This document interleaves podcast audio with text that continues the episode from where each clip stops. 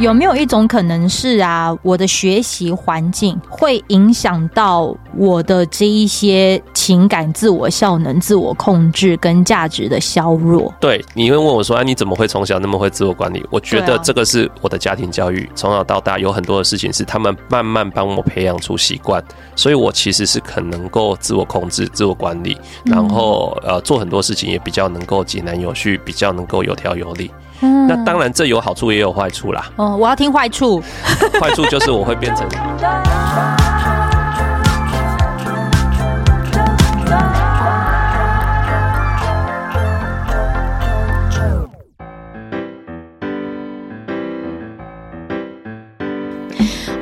听周团，我是九九。眼前这一位呢，是我们的智商心理师志恒。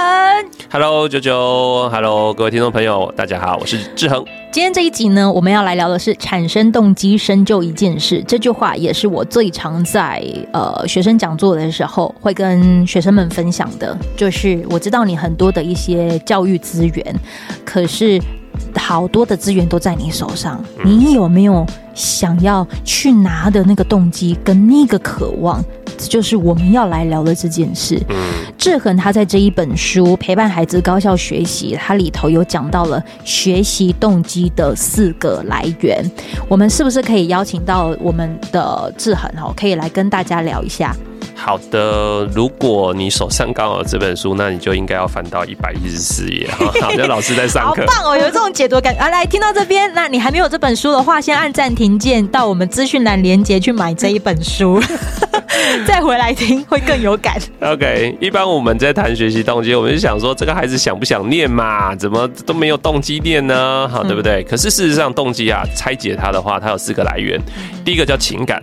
嗯啊，第二个叫价值，再来是自我效能，最后一个是自我控制。嗯，这四个都很重要哦。我先谈第一个哈，情感。情感是什么？就是我对于读书学习这个事情本身，我喜欢不喜欢？我对他的感觉是正向还是负向？嗯哼。啊，那也就是说，读书这件事，我感觉到有趣不有趣？嗯。所以有些科目你会喜欢，你会觉得读起来很有趣嘛？对。啊，有些有些老师上课你会觉得哎很好玩，你就会想要继续投入嘛。嗯。所以越有趣的事情，你就越想投入。对。越让你厌烦的事情，你就越排斥。OK，这样很难很容易懂嘛？哈，对不对？很很清楚。啊，甚至亲就是甚至啊，这个师生关系。好，学校氛围，这个都是情感的来源。嗯，OK，好，那再来第二个是价值。嗯，价值是什么？就是读书学习对我们而言的意义或好处是什么？嗯，OK，好，那所以很多的父母哈就会在价值这个部分呢，跟孩子告告诉孩子说：“孩子啊，你好好念书哦，以后才能出人头地哦，找到好工作啊，哈啊才会成功。”这个就是在谈价值。嗯，可是呢，光这样子还不够。因为孩子其实都知道读书学习很重要，对，他也知道呢，对未来不不不会是坏事，嗯，但是只知道是一回事，问题是还是没动机啊，OK，所以除了价值还不够，嗯，OK，还要有自我效能，自我效能我觉得这是最关键的，嗯，自我效能是什么？就是我相不相信可以把书读好，我相不相信可以把书读好，这是我的。效能啊，就很像是我相不相信这个手机能够为我做更多事？我相不相信它的效能？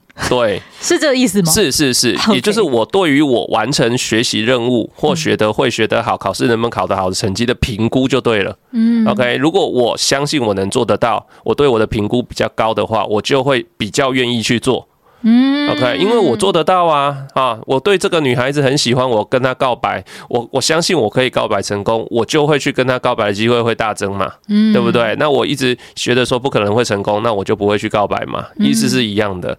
好，所以呢，这个其实自我效能其实是。非常非常重要的因素。嗯，那最后一个是自我控制。自我控制指的是我的身心状态是不是稳定的？哦，这个好重要哦。对，那如果我是在一个稳定啊、呃，情绪稳定，身体状况、身心状况都是一个很舒服、稳定的一个状态之下，那我在读书学习，我会比较愿意去投入，我也比较会坚持。当我遇到困难、遇到痛苦的时候，我也比较能够撑得下来，因为我的身心状态是良好的。嗯，可是这边我会想要问的是，好，我都知道。哦，原来有这四个来源哈，比如说像是价值、嗯、自我控制、情感跟自我效能。呃，好，我都知道这一些，然后我试着都去做。可是有没有一种可能是啊，我的环境、我的学习环境，嗯，会影响到我的这一些情感、自我效能、自我控制跟价值呃价值的削弱。对。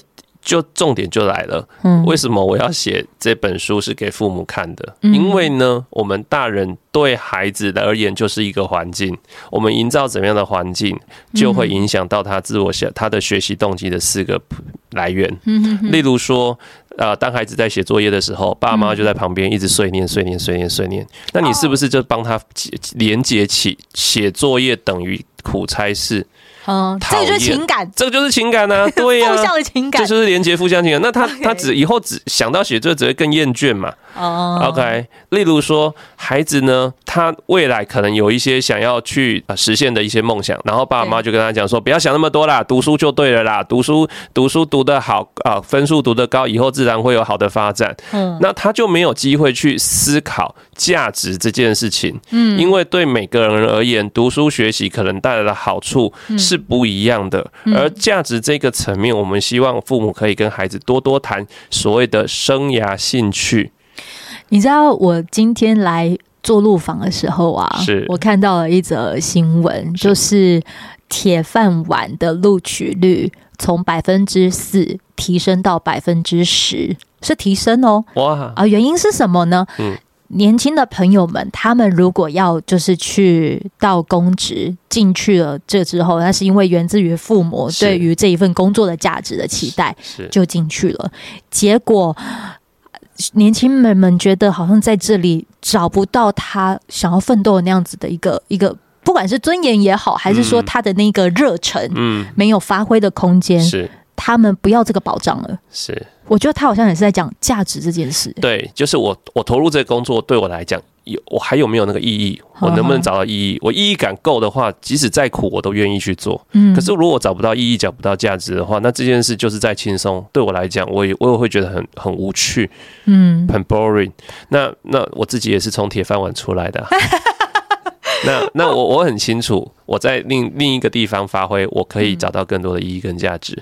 啊，并不是说我不喜欢教职啦，哈，就是可是另一个地方，我感觉到我会有更好的发挥，我觉得我可以做得更棒。那。对我来讲，这个这件事情就是有价值，而且我、嗯、我在这件事情上面的自我效能也是高的。嗯，然后另外一个，我们刚刚讲那个环境这件事，如果我们父母本身就是那个影响的那个环境，那他生活的环境也有可能会影响到他学习的动机吗？当然会啊，例如说他的同才啊，嗯、例如他的学校老师啊，怎么回应他？嗯，还有啊，他在这个呃这个经历到考试的时候，对，特别是考试啊。还要作业。啊！我是不是常常就是一直在班上是垫底的？嗯，啊，例如说今天一个孩子，他其实呢，呃，本来呢，他成绩也不错，可是到国中去念那个什么明星私中，嗯，然后大家都很优秀，都是考试是选上来的，嗯，然后他突然间就垫底了，嗯，然后呢，他接下来他就开始自我怀疑，嗯，他自我效能感突然降到一个低点，嗯，回到家又被爸爸妈妈念。然后到了学校，他又觉得好像同学看不起他，嗯、老师呢也觉得说，哎，你怎么不够认真那种感觉。嗯、那他没有被善待，然后他被放到一个高强度的环境，嗯、他自己对自己就会开始产生很多的自我怀疑。嗯、那自我效能一降低，很可能他就会有可能会走向慢慢就是厌倦、讨厌学习，或者呃学习放弃学习，这是有可能的。我这边做一个延伸哦，因为刚才我们讲到的是读书环境的重要性。你里面其实有讲到了一个我自己好有兴趣的，就是关于档案管理这件事情。嗯，就是小时候我懂我我看完这本书了之后啊，我都觉得说，你小时候最该培养学习的，其实真的就是管理。为什么现在有这么多的，就是比如说整理师？对，我我觉得把它放到阅读或者是学习这件事情，你把那个档案管理这件事情，好像我觉得也讲得很。很到位耶，对，那这个就是自我控制的层面。嗯，我是不是可以呢？呃，把我的时间分配好，然后把我周遭这些学习的需要的用的东西资源把它准备好。嗯，那例如说什么叫档案管理？以学生来讲，就是我这些考卷、测验卷，我这些评量这些东西，我是不是可以把它分门别类把它放好？然后我需要的时候可以把它啊顺利的拿取，我会知道我可以用哪一些资源。那我记得以前我小的时候啊，那个考完的考试考卷就是往书包一直塞，一直塞，一直塞，对，塞了一大叠。嗯，然后呢，书包厚厚的，然后又烂烂的。然后后来我就发现说不能这样子，嗯啊，我开始呢去找很多的那个 L 型架，然后我把它分科，然后每次月考完我就把它呢，哎、欸，把它再把它收掉，就是不要一直放在书包里就对了。你这些怎么学的？就谁教你怎么整理的？呃，一方面是爸爸妈妈会嫌呐、啊，就说一一堆哈，然后另一方面我自己其实是一个蛮能够自我管理的孩子，我从小，嗯、那当然你你会问我说，啊，你怎么会从小那么会自我管理？我觉得这个是我的家庭教育给我的，因为我爸爸妈妈他让我成长在一个很规律，而且是可以养成习惯的一个家庭环境之下。嗯，OK，也就是说，我从小到大有很多的事情是他们慢慢帮我培养出习惯，所以我其实是很能够自我控制、自我管理，然后呃做很多事情也比较能够井然有序，比较能够有条有理。嗯，那当然这有好处也有坏处啦。哦，我要听坏处。坏处就是我会变成一个呃控制哥。控制哥。对，然后控制哥到什么程度？也就是我如果没有完全能够掌握在我手中的事情，我就会很焦虑。我就是这样哎、欸。是哈。可是嗯、呃，我我觉得有好有坏，就是但你要懂得你要怎么样子去使用。对。它不，它有些坏，你看似是坏，但它放在一个一个地方，它反而会是好的。对，因为。我我今天是控制哥，我之之所以是控制哥，对，就是因为这控制这件事为我带来很多好处啊，对，所以我才会把这个特质发挥到极限。但是它同时也带来麻烦的时候，那你也要去想办法去平衡啊。嗯，这个我觉得就是你算是很懂得怎怎么使用你的特质这件事。对，你自己其实已经可以到了一个创造环境。对的的方向了。那这本书它里面还有带到，就是说做好诱惑管理，眼不见为净。嗯嗯。然后你在里头其实也有提到诱惑管理，眼不见为净。所以你的意思是叫他讲说，就是把他所有那些诱惑全部都移开，是不是？对。其实我觉得这是最最简单的方式。嗯。好，为什么哈？因为呃，你想一想哦，你家里放一块。蛋糕有没有？然后你放冰箱放一块蛋糕，然后你你现在正在节食，嗯，然后你就一直想着说不能，我不能去吃那个蛋糕，不能去吃那个蛋糕，嗯，你大概想好想想想想了半个小时，你就不争气的去把那个蛋糕吃到肚子里了，嗯，放在肚子最安全嘛，才不会被吃掉。对，因为你你一直告诉自己说不不要去不要去吃不要去吃，你想的就是那块蛋糕，对，你就会更想吃，对，一样的。我我遇到太多的孩子，他们有三 C 手机诱惑的困扰，嗯，三 C 放旁边手机。放旁边，讯息一来就想要去，嗯，滑开来看一下，嗯、一看哇不得了了，半个小时就过去，一个小时就过去了，嗯、书也没读，作业也没写，嗯、他们也好困扰。嗯、我告诉他们说，重点就是只要不要有这个诱惑源，嗯，那基本上你不要看到它，它就不会是一个提示，对，然后你就不会受到干扰，嗯，所以呃，读书环境。温习功课的物理环境空间一定是越单纯越好。嗯，什么漫画、小说啊、三 C 啊，如果容易影响你、让你分心的，你尽可能把它移出你的书房。嗯，啊，三 C 呢，尽量就就就就交给父母去啊管理。嗯，至少你看不到，就算你想起你要去取得它，也会有点困难。那你比较容易在这个呃。不容就是这个时间点里面，嗯，你稍微可以自我控制啦，会可以帮自己踩刹车。你知道，呃，你要懂得为自己设定一些刹车皮。你如果真的好喜欢那个东西，你先放远一点。对，放远一点，它不是告诉你，就是说，就是呃，抗拒排斥，不是，而是因为你很清楚你的终极动机是什么，所以你愿意去为这些东西，呃，可能他敢弯，嗯，敢弯麦克。当 是这样讲，甘愿不去碰，对，这这其实就是延宕满足啊，嗯，然后其实这就是自我控制的功夫嘛，嗯，我这边来找一个让家长们你听到这个，你可以去搜寻的哈，就是矛盾反弹效应。我时间关系我没有办法就是跟你解释太多，但是我不解释多的那个延伸出来的，就是要让你产生动机去做这样子的一个资讯的搜查，好不好？你可以去寻找，然后我觉得。呃，志恒他这一本书里头，他也有讲到一个，就就是让自我控制能力上得去也下得来。这句话其实让我印象很深刻。嗯，很多人能够就是拥有这自我控制能力，对，可是他可能呃，不见得是呃，是是下得来的。是我下得来的意思是什么？可能我好喜欢这个东西，但是怎么办？我忍不住，我还是很想要去用。然后我接下来就划手机半小时，你该做的事情没做完。对你的自我控制能力上得去也下得来吗？呃，基本上，哎、欸，有的是有的有的时候也下不太来，嗯、但我觉得我的自我控制能力应该算是还不错的啦，八十分，哎、欸，应该对，应该有八十分以上的，嗯，哎，但是呃，我觉得面对三 C，有的时候我也是忍不住一直滑。嗯，然后我也一直跟很多家长讲说，跟陪伴孩子的时候不要滑手机啊。嗯，但是我也会忍不住滑。嗯，然后滑了滑了滑了，然后一直到我女儿跟我讲说：“爸爸不要一边吃饭一边滑手机。”哦，原来这啊，我也放不下。原来世界上不是只有筷子放不下来哈，手机也放不下来。你那个时候会怎么怎么意识到这件事啊？啊，我我我我我我心里就会一起一股罪恶感啊。啊，因为因为是孩子提醒的，嗯，那如果连孩子提醒你都不能放下的话，那真的就是，嗯，要要打了啦，你要打屁股了啦，对啦，欠打了啦，哎啦，真的是欠打了啦，所以我觉得这本书你可以真的去看一看，如果你真的想要让你自己有这个学习动机的时候，给了你这个四个来源，对，也告诉你的这个档案管理，哎，我最后一个问题是，你的档案管理你还会做什么管理啊？因为，因为我觉得你刚才讲，就是学生时期你的那一些的考卷评量什么东西，你都可以做的，就是那些整理，嗯，然后你都给他整理的还还算可以，还可以，对，有没有哪些整理的小 paper 啊？呃，老实说哈，我觉得在学生时期，呃，档案管理其实就是你把该做的、该就是你手上的这些资料，把它分门别类，嗯，然后把它放好，然后一段时间该清的就清。怎你怎么定义一段时间？例如说一个学期，嗯，到了寒暑假，那这个学期的东西你觉得用不到了，嗯，那基本上就是清掉啦，丢掉，哎，丢掉，或者说你把它装箱起来。你你觉得说，哎，可能我我之后要会考了，或者要学测，可能我会拿出来再看，那我就先把它装箱，嗯，啊，而不是把它散落在各地，呃，到时候要找找不到，嗯，或者你你你又去买新的等等之类的。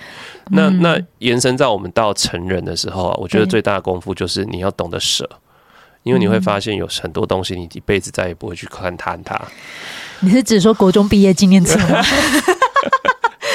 这些都不会再看它。呃，例如以我来讲的话，就是有很多的书啊，对对。那那现在有些人就会用电子书嘛，就比较不会占空间。嗯，哎，那你像我们这种爱书、喜欢看书的人，其实呃，你的空间再大哦，你家里也是放不下了。